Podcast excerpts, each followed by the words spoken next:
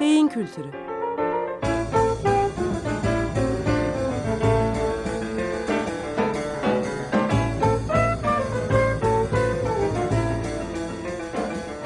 Tarihten, sanattan ve edebiyattan örneklerle beyin.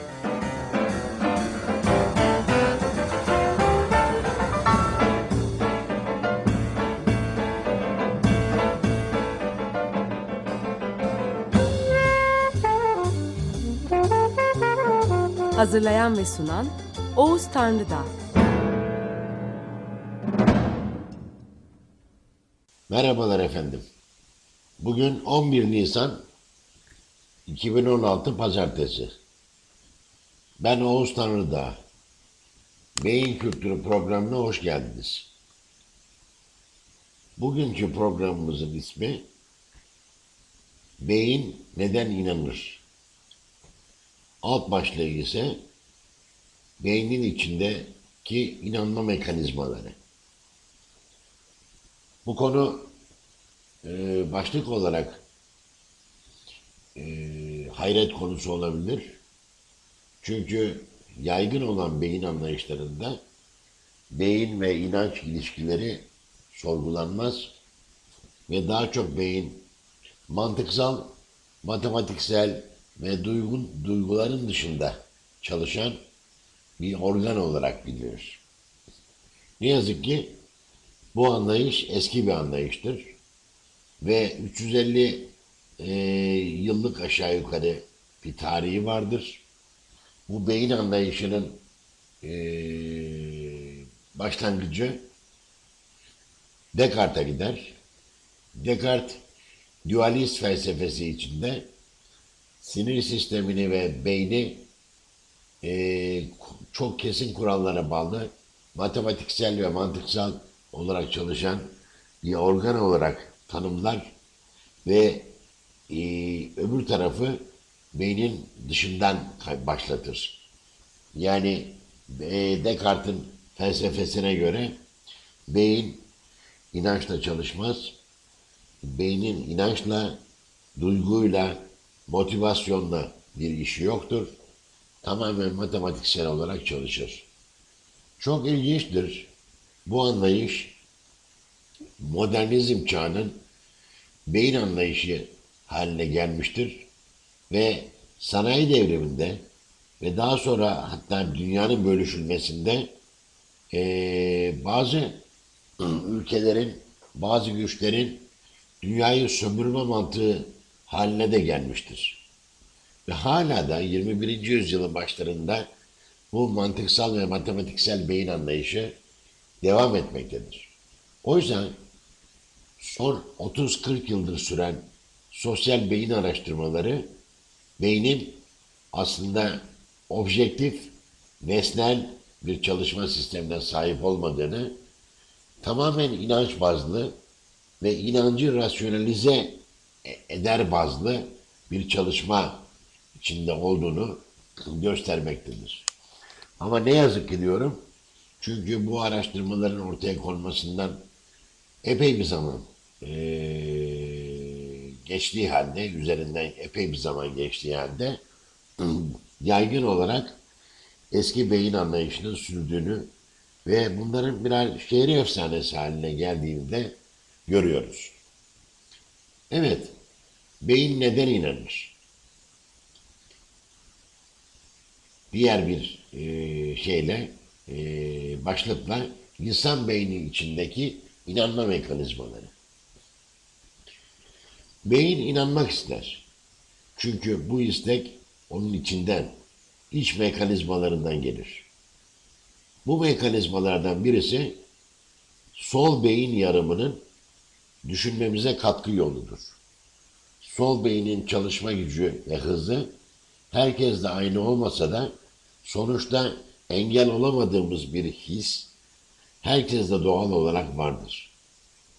Bunun doğal sonucu da herkesin inandığı ya da inanmak istediğidir. İnsan beyni başka türlü çalışamaz. İnanılan konu çok farklı boyutlarda bile olsa kendini bu çalışma biçiminden e, kurtaramaz. Amerika Birleşik Devletleri'nde çıkan Skeptik Şüpheci dergisinin editörü Michael Shermer'in TED konferansları dizisinden yayınlanan İnsanlar neden saçma şeylere inanır?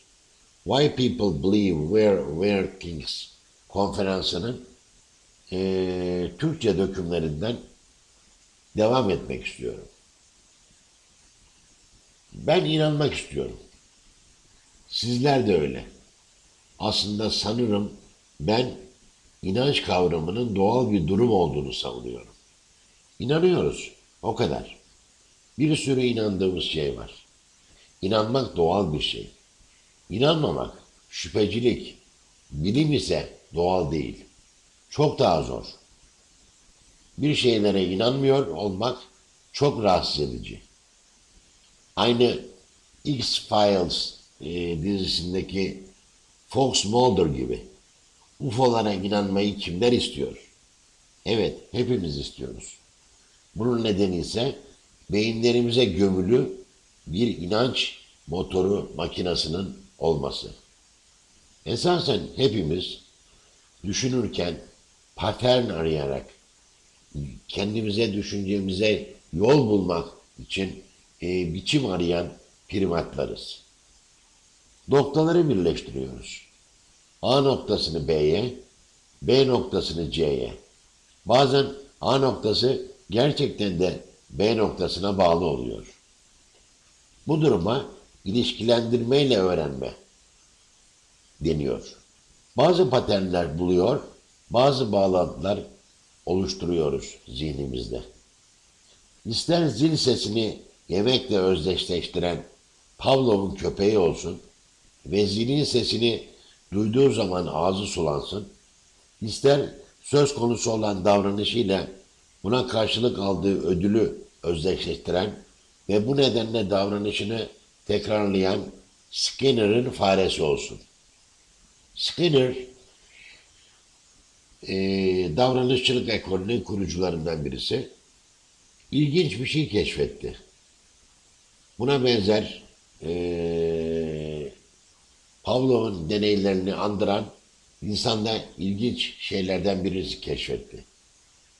Bir kutuya bir güvercin koyarsanız ve güvercinin önüne basması için iki düğme yerleştirip yandaki kutudan onu ödüllendirirseniz güvercin düğmelere basış sırasını çözmeye çalışacaktır. Eğer ödülleri herhangi bir model olmadan tamamen rastgele olarak verseniz bile gene de bir tür model bulacaktır. Ödülü almadan önce ne yapıyorlar ise bu hareket modelini tekrar etmeye başlayacaklardır. Buna bazen kendi etraflarında saat yönünde ikiye dönmek hemen ardından düğmeyi iki kere gagalamak davranışı bile dahil olabilir. Ve bu davranışa genel anlamda batıl inanç diyoruz.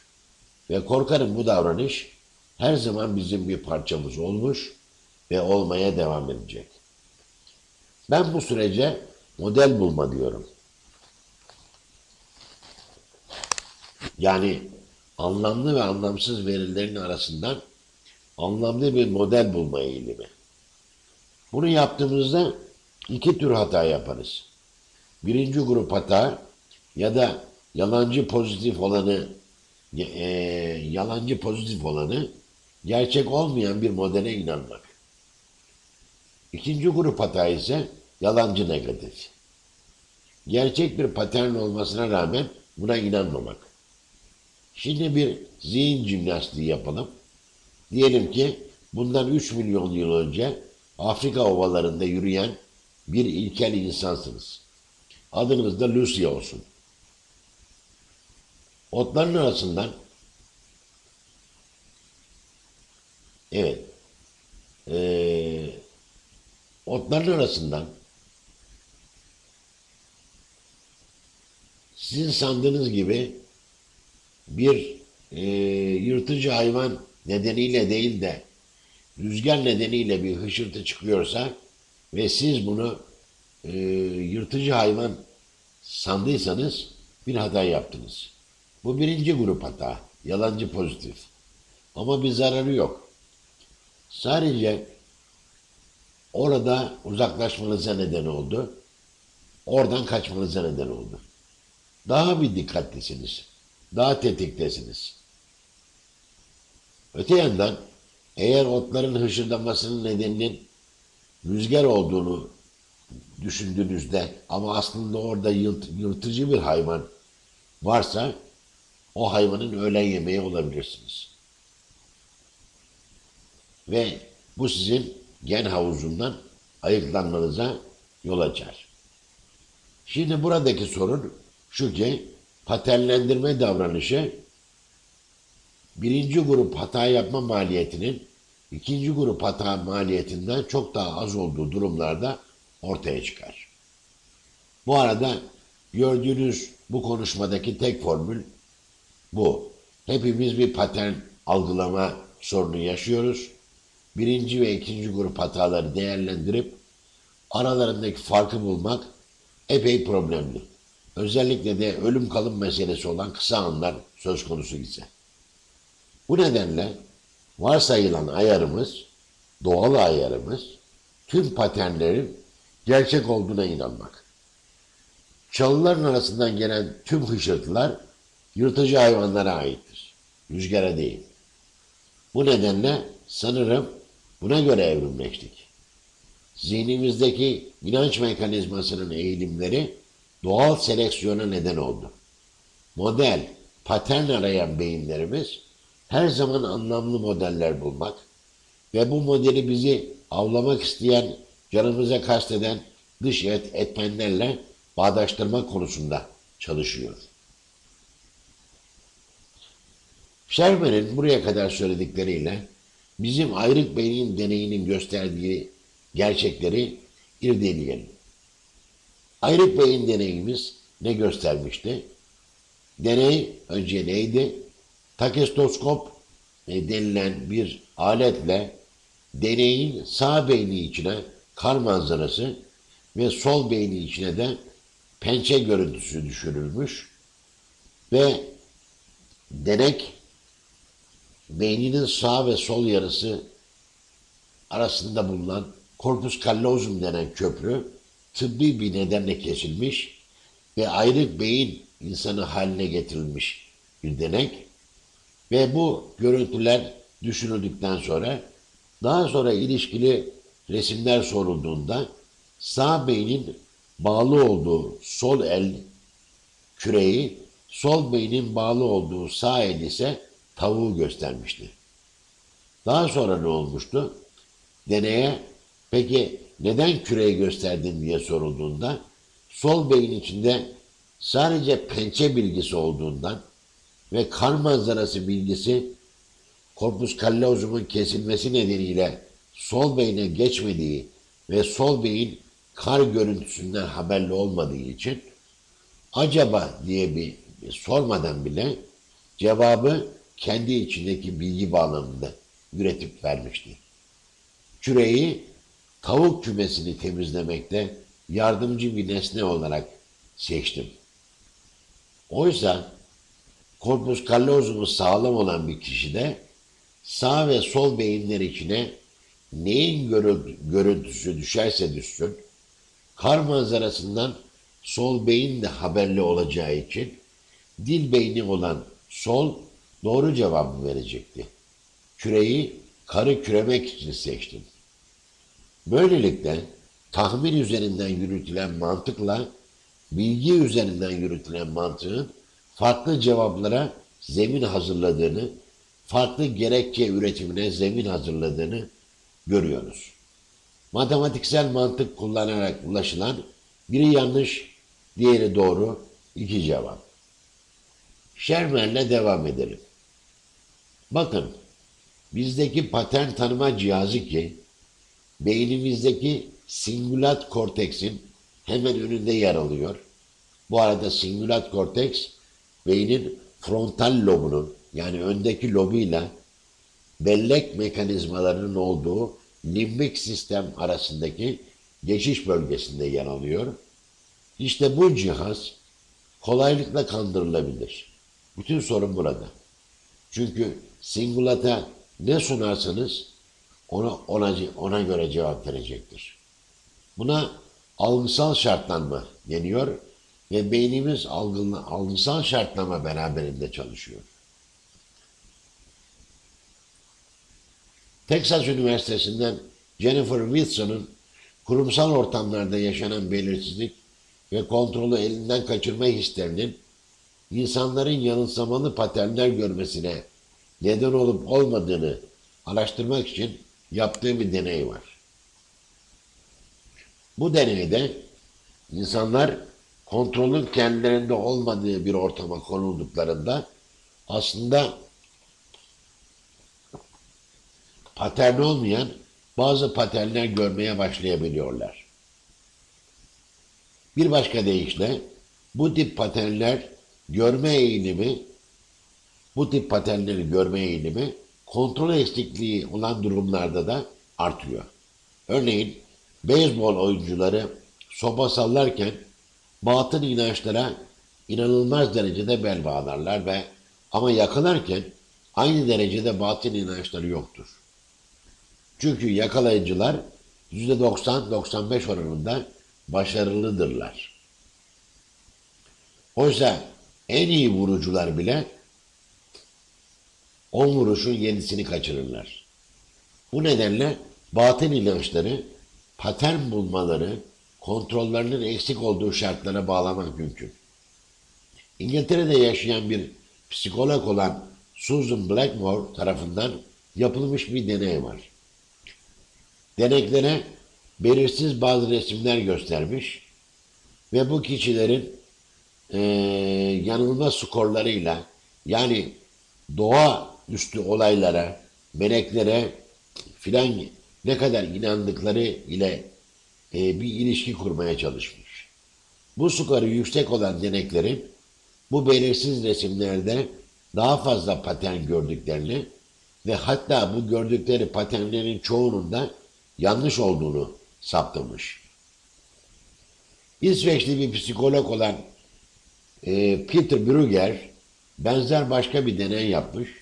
Sol görme alanıyla görülen ve sağ beyin tarafından işlenen görüntülerde sol beyne kıyasla daha fazla sayıda anlamlı patern bulunduğunu saptamış. Yani eğer deneklere beynin sol yarım küresiyle değil sağ yarım küresiyle görebilecekleri nesneler gösterirseniz patern görme ihtimalleri çok daha fazla olacaktır. Çünkü beynimizin sağ yarım küresi bu patern bulmanın çoğunun oluştuğu yer. Evet, Sherman'in sözünü ettiği sağ yarım küre patern bulma ile ilgili iki tane şebekeye sahiptir.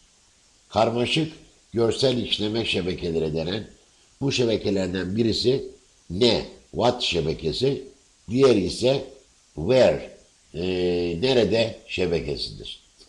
Ne şebekesi? Görme lobuyla tanıma lobunu içine alan arka lobla yan alt lob arasındaki şebeke. Nerede şebekesi ise yine görme lobuyla bu sefer onun üstündeki his lobunu içine alan şebeke. Bu iki şebeke aslında sol beyindeki ilgili bölgelerde de var. Ancak bu şebekeler daha çok dille ilgili görevler görüyorlar. Okuma, yazma, sayısal işlemler gibi. Sağdakiler ise görsel patern tanıma işinde daha uzmanlar. Sol beyninle e, sağ beynin ilişkisinin kesildiği durumlarda sağ beyindeki bilgi sola akamadığından sol beyin gördüğünü sandığı patern ve ilişkileri hemen dile transfer ediyor ve gerekçe uyduruyor. Bu bilgilerin sanat açısından da anlamları var. Ayrık beyin deneylerinden biri sağ beyin yarımının baskın özellikleri nedeniyle ee, görsel sanatları görsel sanatları değerlendirme yönünden daha anlayışlı olduğuna inanılıyor. Bu özellikle de beynin iç mekanizmalarından geliyor. Yani doğal. Bunun solaklıkla ilgili bir boyutu da var ki bu boyut nedeniyle solaklar sağ beyin baskınlığının bir göstergesine sahip olan insanlar olarak görsel sanatlara daha yakın bulunuyor. Bazı örneklerle devam edelim. Seçtiğimiz birinci örnek Picasso'nun Guernica isimli tablosu. Guernica, Pablo Picasso tarafından 1937'de yapılan İspanya İç Savaşı sırasında Nazi Almanyası'na ait 28 bombardıman uçağının 26 Nisan 1937'de İspanya'daki Guernica şehrini bombalamasını anlatan 7.76 metre eninde ve 3.49 metre yüksekliğinde anıtsal bir tablodur. Saldırı sırasında 250 ila 1600 kişinin hayatını kaybettiği sanılıyor. Çok daha fazla kişi de yaralanmıştı. İspanyol hükümeti Paris'teki 1937 Dünya Fuarı kapsamında modern hayatta sanat ve teknik sergisinin İspanya'ya ayrılan bölümünde sergilenmek üzere Pablo Picasso'ya büyük bir duvar resmi büyük bir duvar resmi e, sipariş etti. O sırada gerçekleşen hava saldırısından etkilenen Picasso saldırıdan sonraki 15 gün içinde bu duvar resmini tamamladı. Tablo ufak bir dünya turu kapsamında çeşitli ülkelerde sergilendi ve beğeni topladı. Böylece İspanya'daki iç savaşa diğer ülkelerin ilgisine çekilmiş oldu. Guernica, savaş trajedilerinin ve savaşın bireyler üzerindeki acı verici etkilerinin bir özetidir. Tablo zaman içinde savaşın yarattığı trajedilerin anımsatıcısı, savaş karşıtı ve barış yanlısı düşüncelerin sembolü haline gelmiştir. Bu tablonun farklı çözümlenme yolları var. Tabii ki beyinsel olarak. Bunları ayrık beyin deneylerini bize gösterdiği bilgiler çerçevesinde beyinsel açıdan rasyonel mantığa dayalı çözümleme ve sezgisel içgüdüye dayalı çözümleme olarak ikiye ayırabiliriz. Rasyonel, mantığa dayalı ve dille ilgili patern oluşturma açısından yani sol beyin yaklaşımıyla bu tabloda olanların dille ilgili açıklaması e, konusunda şöyle örnekler verilebilir. Tüm sahne bir odanın içindedir. Sol tarafta yer alan büyük gözlü boğa kucağındaki ölü çocuğa ağlayan bir kadının üzerinde durur. Resmin merkezinde acı içinde yıkılmak üzere olan mızrakla vurulmuş bir at bulunur. Atın burnu ve üst dişleri bir insan kafatası şeklindedir. Atı çeken, atın altında bir askerin parçalanmış cesedi vardır. Asker üzerinde çiçeklerin büyüdüğü kırılmış bir kılıç tutmaktadır. Acı çeken atın üzerinde göz şeklinde çıplak bir ampul parlamaktadır. Ve bu ifadeler resmin çözümlenmesiyle ilgili olarak böyle sürüp gider. Bu çözümlemede dil bilgisi kurallarına uygun ve görünenlerin tanımlandığı ifadeler vardır. Ve tekrar acı çeken insanlar parçalanmış asker cesedi parlayan ampul, siyah duvar gibi. Buna karşın iki örnek nedeniyle bu tablo ile ilgili öncekinden tamamen farklı izlenimlerin olduğunu da söylemek mümkündür. Birincisi Guernica'daki boğa ve at figürlerinin açıklanması istendiğinde Picasso şöyle cevap vermişti. Bu boğa bir boğadır ve bu at bir attır. Resimlerimdeki belli şeylere birer anlam verdiğinizde bu doğru olabilir ama bu anlamı vermek benim fikrim olmamıştır. Sizin vardığınız fikirlere ve sonuçlara ben de varmış olmalıyım ama içgüdüsel ve bilinçsiz olarak. Ben resim yapmak için resim yapıyorum. Nesneleri oldukları gibi çiziyorum. Bu iki çözümleme e, son derece farklı. İşte mantık son derece farklı zihin çalışmaları konusunda bir örnektir. Dolayısıyla insanların sol ve sağ beyin önceliklerine baskın beyin yapılarına sahip olduğu varsayıldığında Guernica tablosunun karşısında duran sol beyni öncelikle sol beyin baskınlıklı bir insanın yorumuyla sağ beyin öncelikli ve baskınlıklı insanın yorumu son derece farkında, e, farklı olacaktır. Hepimiz için bu gerçek değil mi? Hepimiz için bu gerçek değil mi? Sergilerde tabloların karşısında durduğumuzda veya gündelik hayat içinde, normal hayat içinde sıradanmış gibi sayılan olayların karşısında durmuşken birbirinden son derece farklı yorumlar yapmıyor muyuz? Bunun nedeni beyinlerimizin gördüğümüz olaylara, yaşadığımız olaylara, tablolara ve e, her şey her şeyiyle akan hayata karşı tepki farklılıklarıdır. Önümüzdeki programda örneklerle devam edeceğim. İyi bir hafta diliyorum efendim. Beyin Kültürü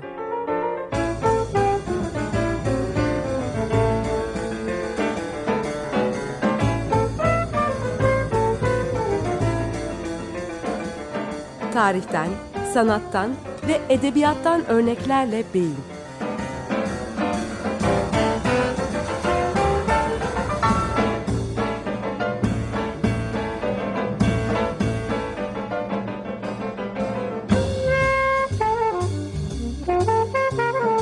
Hazırlayan ve sunan Oğuz Tanrıdağ. Açık Radyo program destekçisi olun. Bir veya daha fazla programa destek olmak için 212 alan koduyla 343 41 41